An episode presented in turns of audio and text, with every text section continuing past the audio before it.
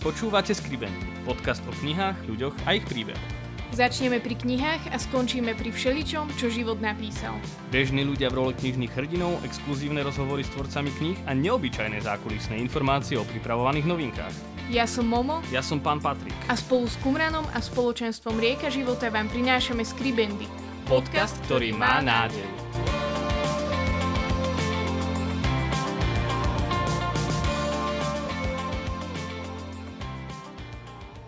Drahí priatelia, vážení poslucháči podcastu Skribendy, vítajte pri našej druhej adventnej epizóde, ktorou prechádzame adventné zamyslenia na základe knihy od Franciny Riversovej Škatule od topánok a nezamýšľame sa sami, samozrejme, ale je tu náš host, kaplán zo Spiskej Novej Vsi, Mário Brezňan.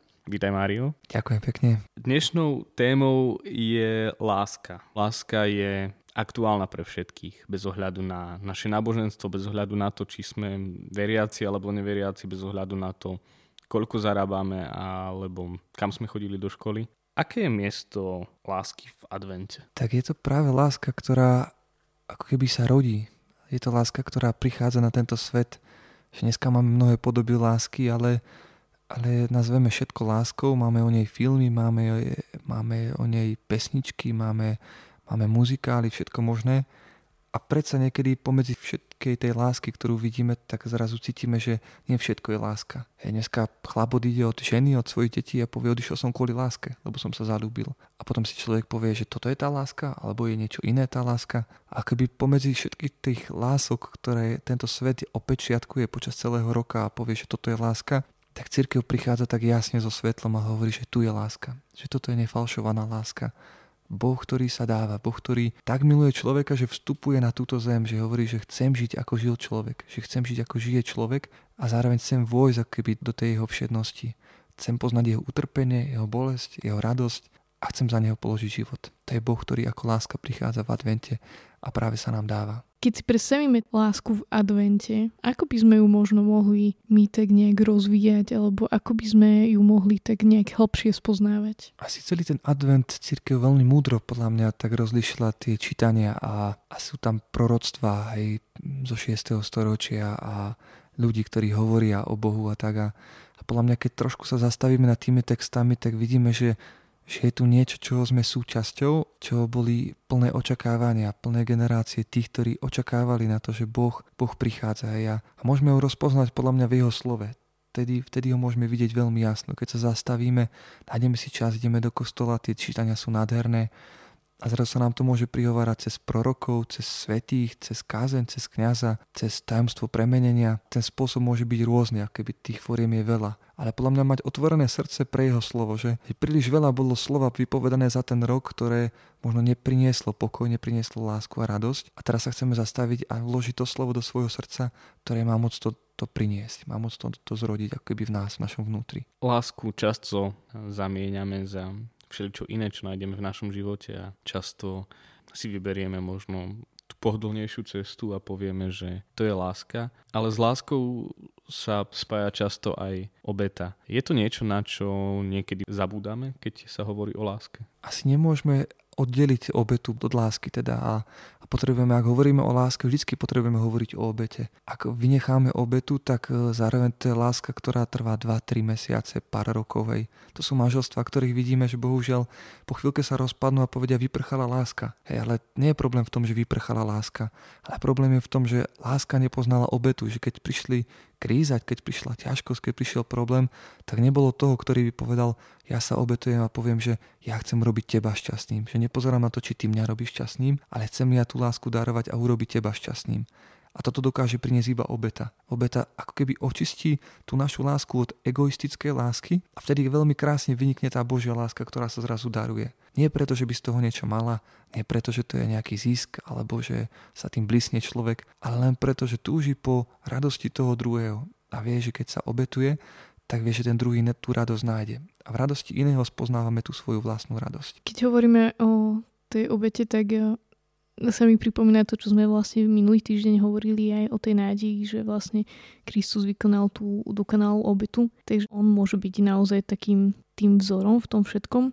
Keď hovoríme o láske, tak hovoríme aj o vzťahoch a hovoríme aj o vzťahu s Bohom a v jednej našej epizóde, kde sme mali hostia Alenu Živčakovú, tak hovorila, že práve modlitba je boj o vzťah. Ako možno v tomto adventnom období viac rozvíjať ten vzťah s Bohom. Pre mňa je krásny príbeh Bartimeja, ktorý vie, že prichádza popri ňom Ježiš s učeníkmi, ide v zástupe a je slepý, možno sa nemôže k ním dostať a začne kričať na Ježiša. Volá na neho, kričí. A Ježiš záhliadne ten krik jeho, zastaví všetkých, oni ho okrikujú, že čo tam rozrušuje ten moment, tú situáciu. Úplne upriami pozornosť na neho a zrazu ho uzdraví, dá mu to, čo potrebuje. Dá mu presne to, po čom túži a povie mu, tvoja viera ťa uzdravila. A keby Boh nám tu tak jasne ukazuje, že, že krič a volaj na Neho. A možno, že máš zlo v srdci preto, lebo mnohých veciam v živote si nepochopil a si myslíš, že Boh je na vine a tak môžeš volať na Neho a kričať v takej zlosti. Buď autentický pred Ježišom volaj, pane, tomuto nerozumiem. A možno môžeš kričať z toho, že to je radosť, že to je výkrik radosti, hej, ako keď si na turnaji nejako ma vyhráža a sa tešíš a voláš od radosti, ale, ale je to slovo, ktoré mu adresuješ. A toto je kľúčové podľa mňa, že, že volať na neho. Neostať ticho, nenechať nevypovedané tie veci, ale vypovedať ich tak ako vo vzťahu manžel, manželke potrebuje vypovedať, že ju má rád, že je pekná, že dačo priniesie, dá kvety. Hej, ne, neostane to len pri tom, že tak už som ti to raz povedal, hej, že pamätaj si na to, že vrácaj sa k tomu. Ale znova to vypovie, hej, a, a žena to má rada a muž tiež. Takže to je veľmi kľúčové, že vypovedať to, čo máme medzi sebou, to, čo chceme darovať Bohu a do toho zároveň ho pozvať, ako keby Boh v tom vstúpi a do tej modlitby potom prináša riešenie, že na, na tú modlitbu odpoveda. Trochu sme sa prehúpli k modlitbe a jedným z takých eh, projektov, alebo ako to nazvať, z takých iniciatív, ktoré ty si nejak tak eh, im dal život, povedzme, je aj eh, modlitbové stretnutie Slovensko na kolenách. Bol to tiež taký impuls k tomu, aby možno ľudia viac rozvíjali vzťah s Bohom? Asi z toho to vychádzalo. Pamätám si, keď bol COVID a mnoho ľudí nám písalo alebo volalo, alebo s niektorými sme sa stretli a, a videli sme aj tú beznádej, aj bolesť, tak po istom čase som mal možnosť prísť do Medjugorja na moje obľúbené miesto a keď som bol na podbrde, tak som tak chcel len zložiť jednoducho tých ľudí, tam pane Mária, hovorí, že pána Mária, že ty im vieš dať to, čo im ja neviem dať, ty vieš sa prihovoriť za to, čo oni potrebujú lepšie ako ja. A do toho úplne tak tak jasne, ako keby tak prišlo do môjho srdca, že priveď tých ľudí pred Krista, pred Eucharistiu. Hej, že proste poďte cestou pokánia, cestou obrátenia, cestou vďaky. Preniklo to moje srdce a som si myslel, že tak nejakým spôsobom sa o to podelím, ale tak neviem, či ma nezrušia ostatní nadvedoby. A, a bolo zaujímavé, že s kým som sa o to delil, tak každý mal obrovské nadšenie preto. Také niečo, čo Boh robil, čo som videl, že nie je to, že ja som to dobre podal. Ale je to niečo, čo Boh zrazu robí, že vidíte, že Pán Boh vás predchádza. To je pre mňa krásne, keď, keď Boh ide pred nami a my kráčame za ním. Tak to vlastne vzniklo, hej, tak sme spustili túto modlitbu a prednedávnom sme mali 20. stream, hej, vyše roka a pol, za chvíľku to bude 2 roky. Vlastne sa tak stretáme a modlíme sa Množstvo ľudí nám hovorí, že je to pre nich čas, kedy sa stretajú so živým Kristom, kedy zrazu hľadia na toho, ktorý, ktorý prináša svetlo do ich života, práve do tej tmy, ktorú možno v tej chvíli žijú. Toto modlitebné stretnutie sa teda koná v Poprade a dá sa pozerať aj online.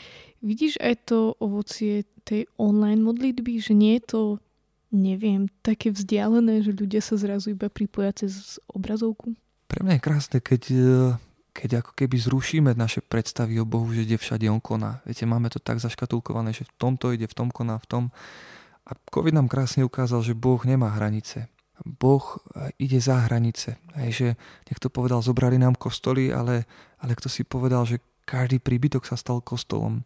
My sme sa v Poprade modlili viac ako 200 rodinami pravidelne každý večer, hej, na adorácii, kde, kde ľudia, ktorí nám povedali, nikdy sme sa nemodlili toľko rúženec, nikdy sme toľko spolu neklačali s deťmi a zrazu sme to robili, hej, že, že Boh zbúral tie hranice toho ako keby ja. A myslím si, že Boh nie je obmedzený, že či bude konať cez online veci, či bude konať zo záznamu, alebo, alebo či tí ľudia len keď tam budú. Pamätám si, kopukrát boli situácie, kedy som potreboval Božiu odpoveď a som pozrel na časopis, ktorý bol predo mnou, ktorý bol úplne nejaký bulvár, hej, a videl som tam jednu vetu, ktorá veľmi jasne mi zaznela a vedel som, že toto je odpoveď. A zrazu som si uvedomil, že, že Boh nehovorí zrazu len cez písmo. Hej, mal som človeka, ktorý bol opitý, stretol som ho na ulici a keď som rozlišoval povolanie, tak po pár minútach rozhovoru mi položil ruku na plece a hovorí, že ty musíš byť farár. A to bolo jedno, či mal ten človek dve promile. Hej, boh nemal obmedzenie v tom, že cez koho povie a cez čo povie, že my mu dávame obmedzenie, ale náš Boh nie je obmedzený. Hej, takže pre mňa aj toto je priestor, kedy, kedy môžeme vstúpiť do toho, že, že aj ten človek cez internet a cez to, čo zachytí, cez to, čo počuje, sa môže otvoriť pre Krista a môže to zrodiť v ňom vieru. Tie modlitby, ja si pamätám, že keď e, to vzniklo, tak e, bola vtedy taká dosť ťažká tá covidová situácia, že, že mnoho možno ani ľudí z, z menších farností nemalo prístup k nejakému online a všetko sa tak nejak zrazu len rozbiehalo a hľadali sa tie spôsoby, ako veci robiť, ale predsa to bolo takým možno majakom nádeje. Ako vnímal som to, že na ten čas to bolo niečo, čo pán Boh chcel presne vtedy robiť, ako keby, aby to prinieslo práve tým ľuďom. A potom po roku sme sa tak zastavili a sme sa modlili a pýtali sa, či ideme v tom ďalej alebo nejdeme. Ale videli sme ako keby to ovoci tých ľudí, ktorí sa neustále ozývali a povedali, že že prosím vás pokračujte, že je to pre nás zásadné, potrebné, že stretáme sa so, so živým Bohom tam. A vtedy sme si povedali, že, že nechceme to obmedziť len na nejaký covidový čas a pokiaľ budeme vnímať, že to máme robiť, a tak to chceme robiť naďalej. Hej, a, a chceme, aby ako keby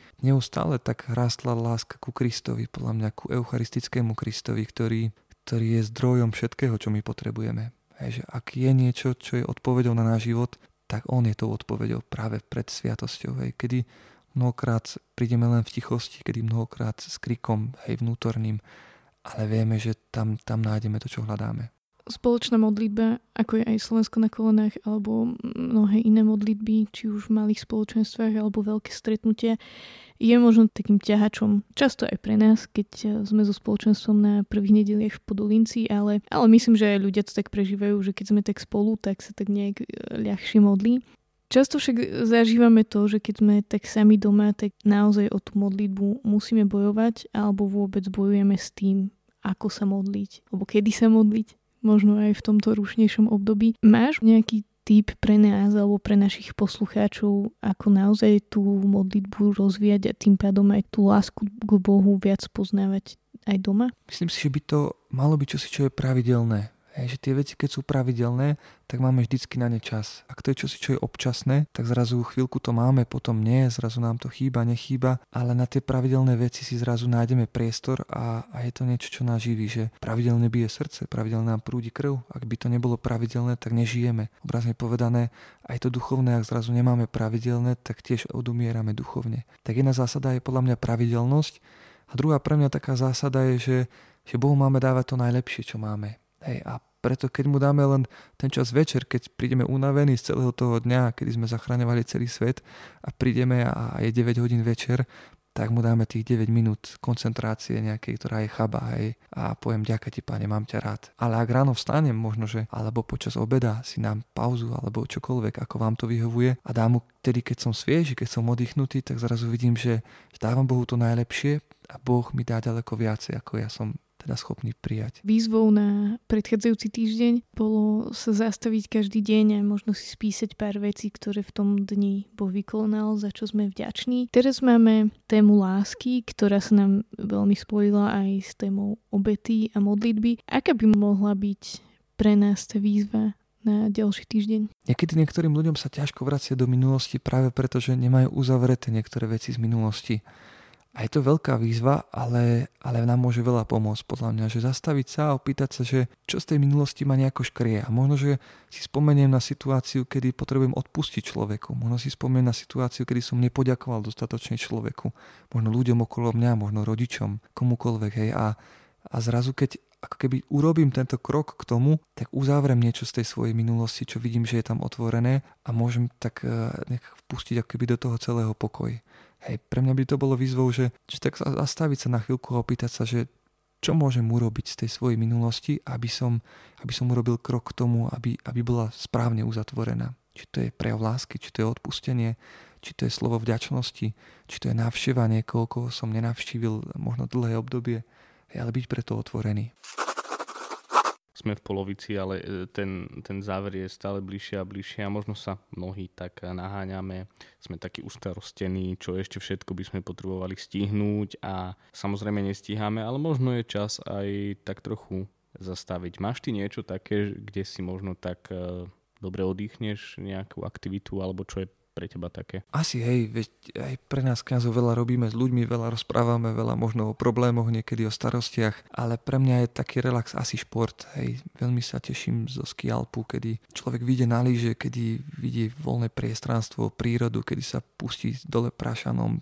je to niečo je krásne, kedy ideme zahrať ako kňazi hokej, alebo partie tu nás farníkmi zahráme hokej, hej, alebo s chlapmi ideme florbal zahrať. Je to taký druh regenerácie, kedy človek vypne, hej, každý to potrebujeme, kedy si myslím, že toľko sa toho na mňa valí a taký som potrebný a dôležitý a zrazu to človek všetko pustí a si povie, nič také podstatné dôležité nie je, že všetko je do času Pán Boh väčšine, že, že zastav sa na chvíľku. Tak podľa mňa každý nech si nájde to svoje. Niekto rád vidie do prírody, niekto rád kam si zájde, niekto je sám v tichu, niekto si niečo pustí, hej, ale ale nech máme ten svoj ventil, ktorý, ktorý použijeme pravidelne. Práve v tomto hektickom období, období adventu pred Viancami, kedy ten zhon nás tak valcuje, kedy sa tak zastavíme a si uvedomíme, čo je podstatné.